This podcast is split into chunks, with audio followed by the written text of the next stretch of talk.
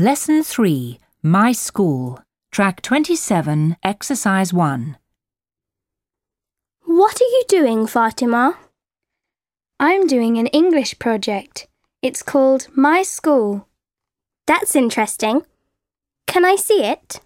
Yes, of course. Look, this is me.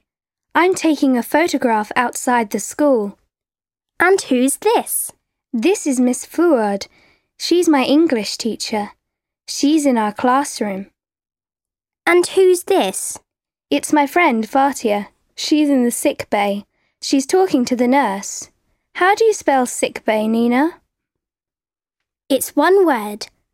S I C K B A Y. S I C K B A Y. Thank you, Nina. And this, this is the school library.